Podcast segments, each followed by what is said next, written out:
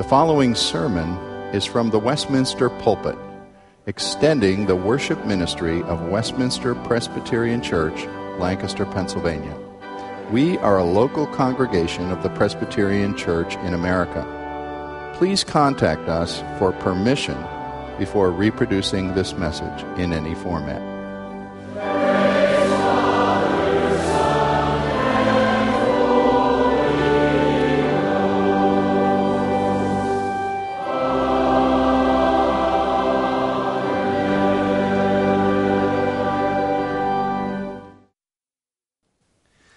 Invite you to turn with me in your Bible to the Gospel of Luke in chapter 1. We'll be considering verses 67 through verse 80. Well, by signs of the crowd tonight, it's obvious that many of us love Christmas music.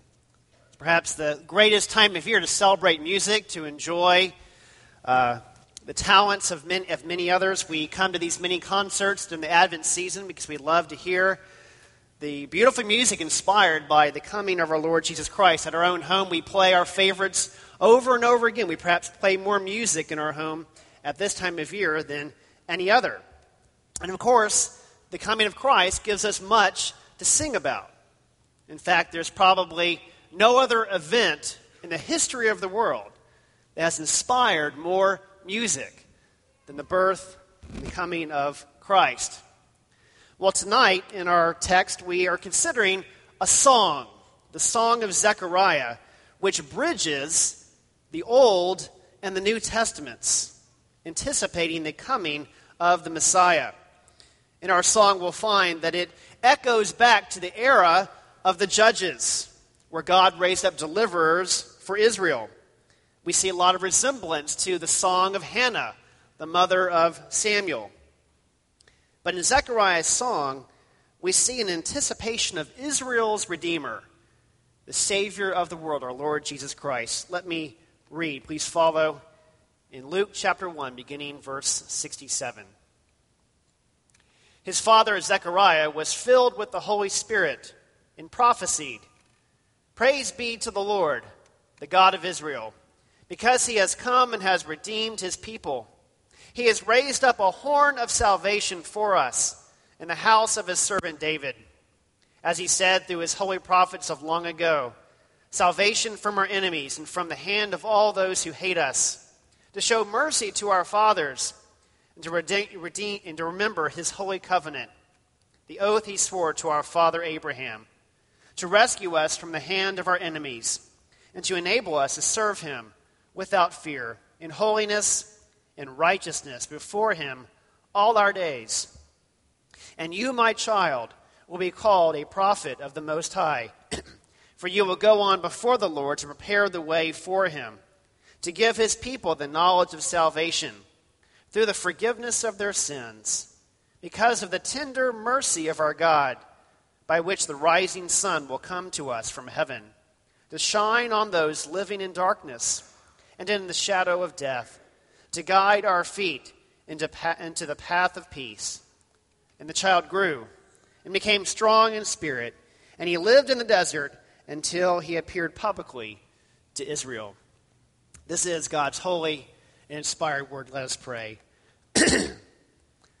Father, I ask that the words of my mouth and the meditations of our hearts may be pleasing and acceptable to you, O Lord, our rock and our Redeemer. Amen. One of our family's favorite musicals is the story The Sound of Music. Many of you perhaps have seen it and are familiar with the storyline of how the young Fraulein Maria is called from her convent to become the governess of the children of the widower Captain von Trapp. And while the children don't accept her right away, they begin to build a bond and warm up to her as she teaches them how to sing, how to sing beautifully in harmony with beautiful tunes, and they build a strong relationship. Well, in a telling event later on in the story, the children are asked by their father to sing for his new fiancee, a woman whom the children dread as a potential stepmother.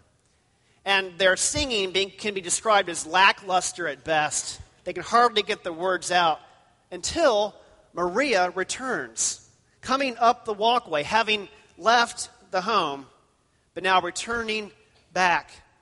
And her very presence inspires them to sing at the top of their lungs. Well, as the story goes on, you know that Maria and the captain will actually marry and be together. But then their love and affection in their, and their new marriage is interrupted by a sad and, and dangerous summons from the German Third Reich ordering Captain von Trapp to report to a naval vessel to serve in World War II. The family plots their escape, and in one of the scenes towards the end of the story, the captain tries to sing farewell to his fellow Austrians. But just the sadness of having to depart to go join the Nazi regime, he can hardly sing until his bride Maria comes along his side to strengthen him, support him, and enable him to sing with hope and with joy. The children and the father were both inspired by the presence of Fraulein Maria. And such is the case with love, with affection, and hope. We receive our motivation to sing our songs. Music has the power to inspire, music has the power to give unity and hope. Some would say music even has the power to create. C.S. Lewis, in his fanciful tale, The Magician's Nephew, part of the Chronicles of Narnia series, illustrates this point by having Aslan, the creator, create the world of Narnia through song, through singing from his voice. But just as music has the power to unify and to create, music can also have the power to destroy, to incite rebellion. In J.R.R. Tolkien's story, The, Sim- the Silmarillion, his creation story in the background to The Lord of the Rings, we learn that the creator of this fictional world, this creator named Iluvatar, has made all things and has established his angelic creatures to sing in harmony. And everything is bliss and wonderful until one angel, Melkor, who is the greatest of the angels in power and knowledge, breaks harmony, breaks rank to sing his own tune. Others join him to create discord within the music. And so this perfect world is tainted by a rebel who sings his own tune. It's in response to the discord that mankind has introduced to this world that Christ has come to retune this world, to restore the harmony that God originally intended in His good creation. Sadly, we oftentimes go our own way. Singing our own tunes, we align with the false harmonies. Or perhaps we sing with dull hearts. We are all guilty of being tone deaf before God. We resist His will in disharmony with His Spirit.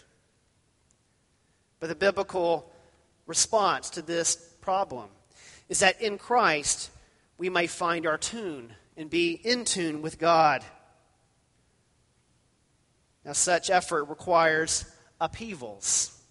Oftentimes requires us giving up our right to ourselves. It means conforming our way to God's will to abandon our demands, to embrace God's redemption and His will for His glory and for our ultimate good. As we come to the Song of Zechariah tonight, we are recalled to the context here, the history. We find here that Zechariah had sung out of tune in unbelief in response to the angel Gabriel who appeared to him to announce that he and his wife Elizabeth would have a son. Now Zechariah and Elizabeth were well were old and advanced in years and had no children. And Zechariah responds incredulously at this great announcement of the angel. The angel punishes him, and he is unable to speak for the nine month duration of the child to come to term. But over these months, Zechariah changes his tune. As the trial comes to an end with the birth of his son, John the Baptist, we find Zechariah bursting out with great praise, like a cork released from the bottle of champagne, expressing his great relief and joy. It's like Adam bursting forth into song that at last his bride, Eve, has been made to complete him. Chastened and humbled by the rebuke of the Lord, Zechariah will go on to sing this song of God's might and God's mercy. It is a song that expresses the hope of Israel for her coming Messiah. And in this song, we find a prediction of the life and the ministry of the Lord Jesus Christ. And yet, as we look at the life of Christ, we find that there are ways that Zechariah could not have expected. There are many things in the life of Christ that Israel could not have expected or anticipated. Jesus will come singing a new tune, one that resembled the old tune, and yet introduces fresh elements, expanding on the ancient themes of God's promises, and yet transforming them with a new hope, a new reality that stretched beyond people's wildest dreams.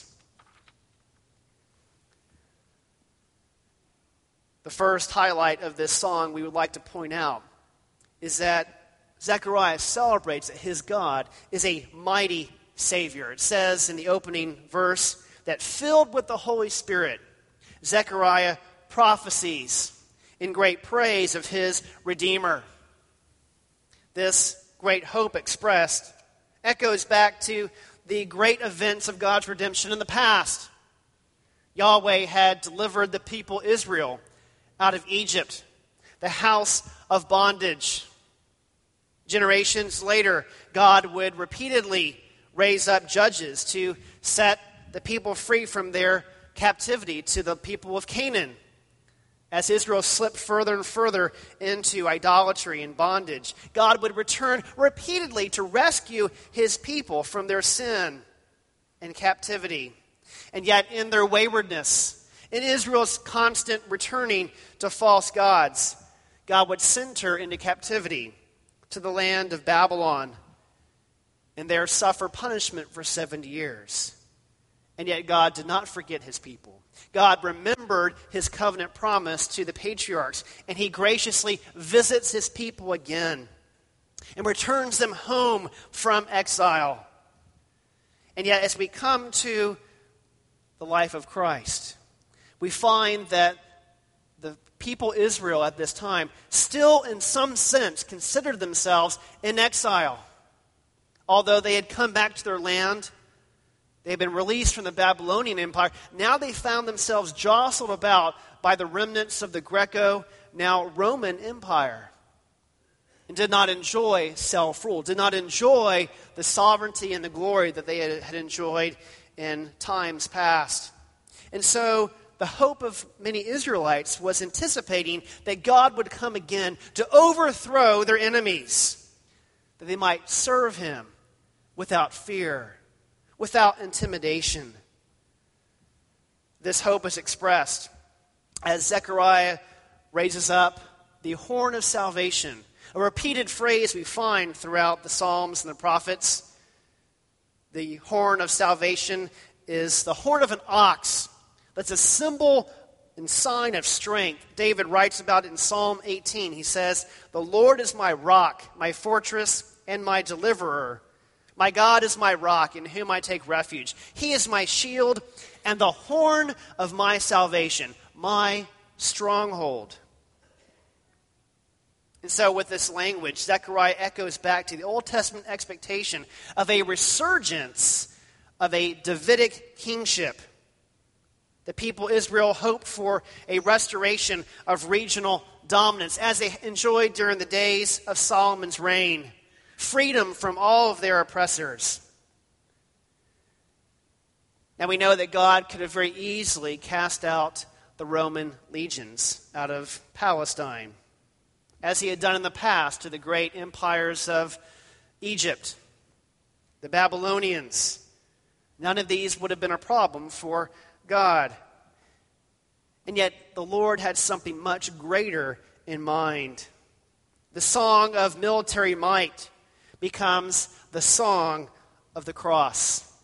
God indeed is raising up a warrior, but the only sword he carries is his powerful word. He will prevail not with, an arm, not with armor, but within a cloak of humility. And the goal of redemption was not to destroy the pagans, but to save them with a message of hope, with power that is made perfect in weakness. You see, Israel's enemy at this time was not really Rome. No, the enemy is much more subtle, was much more powerful, much more dangerous. It is none other than Satan the father of lies, the one who has been lying from the very beginning and stirring up all of the enemies of God's people from times past. And so, just as the true enemy of Israel is far more devious than the people thought, so their deliverance would be far more glorious than anyone expected. The restoration of national dignity was not a goal high enough in God's good design. Rather, a worldwide salvation, a deliverance from sin and death. Jesus would prove his might as he commanded wind and waves, as he ordered demons to do his bidding, as he cured illnesses, raised the dead, and won over the hearts of men to follow him and to take up their cross. Jesus proved his might, defeating the tempter in the wilderness, plundering the strong man's house, setting the captives free, storming the gates of hell, which shall not prevail against Christ's church. Jesus is the mightiest man ever, the true legend, and one worthy of our joyful songs. Like Zechariah, many of us struggle to imagine whether God can do a new thing.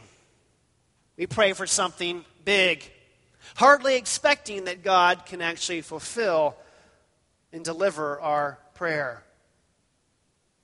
Perhaps, like Israel, we in this day and age are expecting more prosperity, more security, just wanting to serve God quietly without fear of harm. But perhaps God may have bigger plans. Are we open to that? I've heard many parents and grandparents express their dismay over the plight of their children and grandchildren's future. And of course, there are many valid concerns in our day and age the rising threats of domestic terrorism, the decay of morality, the degradation of media, entertainment, education, increasing government intervention into all areas of life. These are all challenges to be contended with. And yet, the biblical response, I believe, is that we not yield to our fear, nor be sidetracked with where our real battle lies. For as Paul writes in Ephesians 6:12, our struggle is not against flesh and blood, but against the rulers against the authorities, against the powers of this dark world, and against the spiritual forces of evil in the heavenly realms. Such is where the battle lies for us. And so the church is called to labor in the Spirit, to labor and to work and to pray and to be faithful to reach the hurting and the lost. We must pray that God would fine tune our hearts, We must pray that He would help us to sing in harmony with the will of God on earth as it is in heaven. May we pray as the people of God. Pray that we might have God's heart for the nations, God's heart for other people, that we might meet the ministry needs in our midst, that we may take up the cross of restoring the broken, of turning the hearts of the fathers back to their children, to help heal and sustain marriages, that we might testify to the beauty and the mystery of the gospel of Jesus Christ.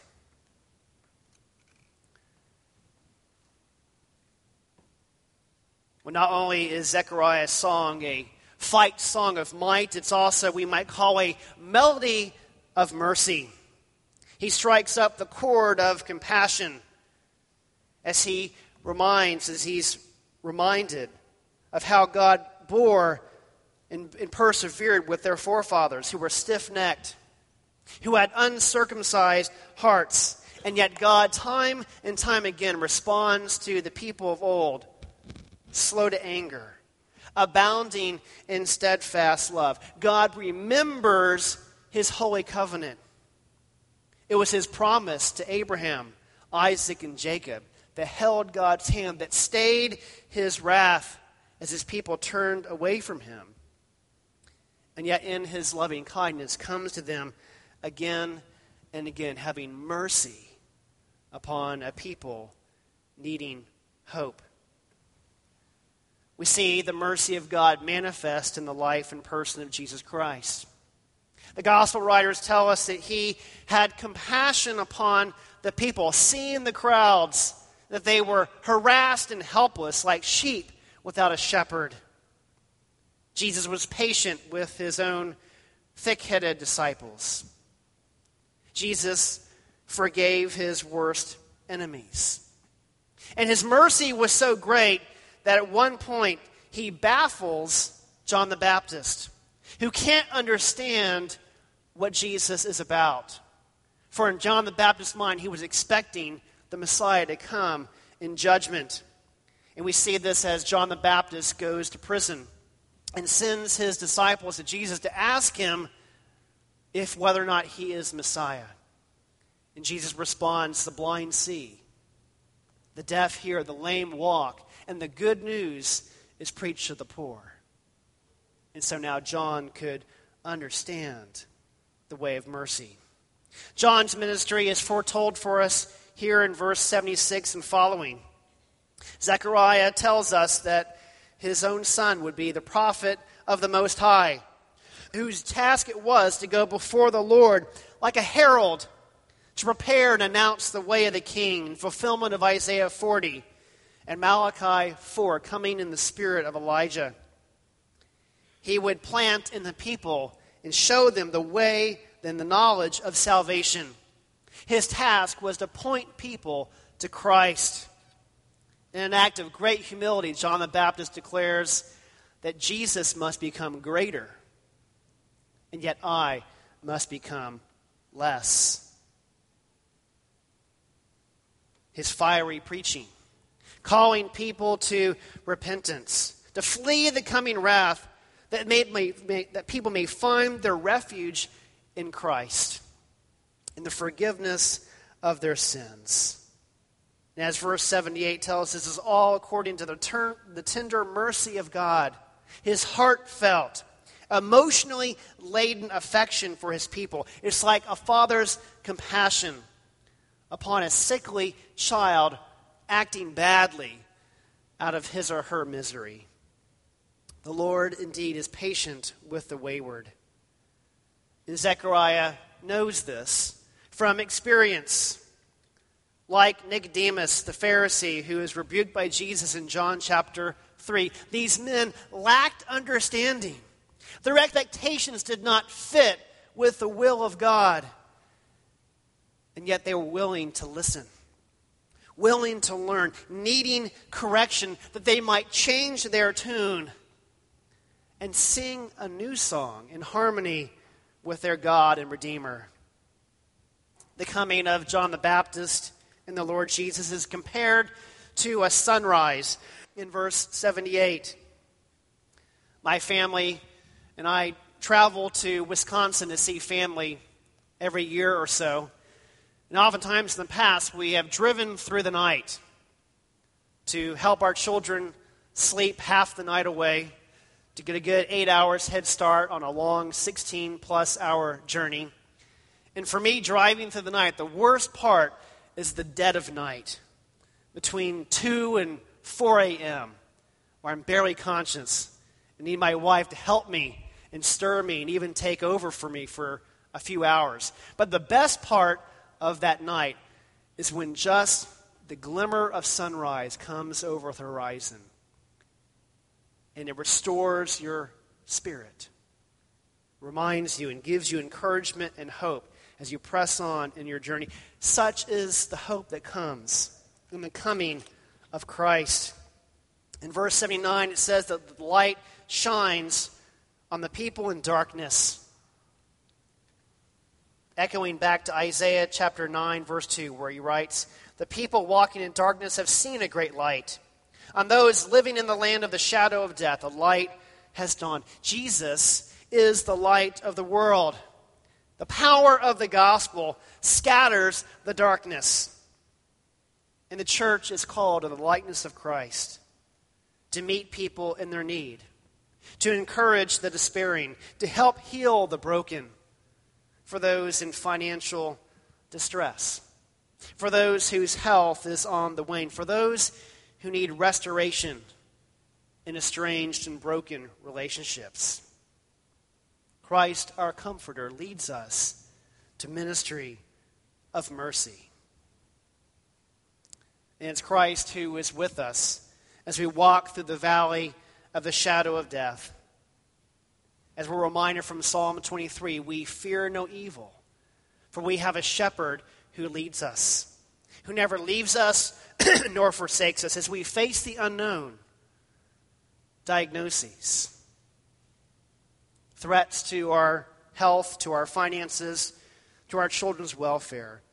We're reminded again that we have a Savior who is at our side who guides our feet along the pathways of peace, who heals the hostility and reconciles relationships they might serve for his glory. As we reflect upon Zechariah's song, we are reminded that here is a man who has walked with God for a long lifetime. And yet, here is a man who is still growing it's beautiful to see an elder saint who is still hungry to know the Lord, to know him better. And what we see in Zechariah is the great example that we must respond to God's mercy with worship. That we reject worthless and lesser things. We must constantly purify our worship that is directed to the one true God. We might serve him we might obey him regardless of what other people think of us. We might learn to trust him. That we might learn from our mistakes, believing that God truly does know what is best for us. Believe in him, regardless of circumstances, regardless of disappointments and hardships. You and I don't always get what we want. Not now. Sometimes not at all. And yet, in Christ, our desires, may they conform according to what we need, according to God's perfect will for us. Zechariah reminds us that it's never too late. You are never too old to learn to sing a new tune, the song of the Savior, to trust in Christ as Lord, to yield your heart to Him, to give your life to Him, to let Him sing in you a new song of faith, of delight, of surrendering sin and hardship, and believing upon His precious promise that those who call upon Him and believe in His name, He shall not turn away, but welcome you into His kingdom forever. In college, I was an engineer, but I did take one music class. It was an elective called Beethoven and the Beatles. And in this uh, very enjoyable class, I learned something about classical music. I learned the formula of sonata form. And people who know a lot more about music than I will know this better than I do. But my understanding of sonata form is that this is a format of classical Western music. And it can be simply described as the musical, the music beginning at home going away from home and returning home. The musician begins with a theme and begins to depart away from home, working out that theme with new themes intertwined, and yet uh, returning back to the original theme with elegance and beauty. It's like a great story that has a beginning, a middle, and an end. It's a plot that thickens with conflict before there is final resolution. Sonata form is the form of the Bible. In scriptures, we find mankind beginning at home, at peace and in harmony with God, singing his tune. And yet, when we went astray, like the prodigal, drifting and cast out of the garden of bliss with turbulence and discord, hopelessness and despair. And yet, God, in His mercy, does not leave us to our helplessness. He sends the Savior to redeem us, to restore us, to help us find our way home. Christ was sent on a rescue mission. He who left home, who came to fight our battle, and in victory returns and takes us with him. Christmas is about this great battle. A people going home again with shouts of praise and joy, singing the song of our Savior. Let's enter into Advent with hearts of praise and joy, giving glory to Christ. Father, we thank you so much for your mercy you have shown us, for the might you have demonstrated by the powerful victory on the cross. We thank you, Lord Jesus, for adopting us, for including us in your plan of redemption. Be glorified as we depart. We ask in Jesus' name. Amen.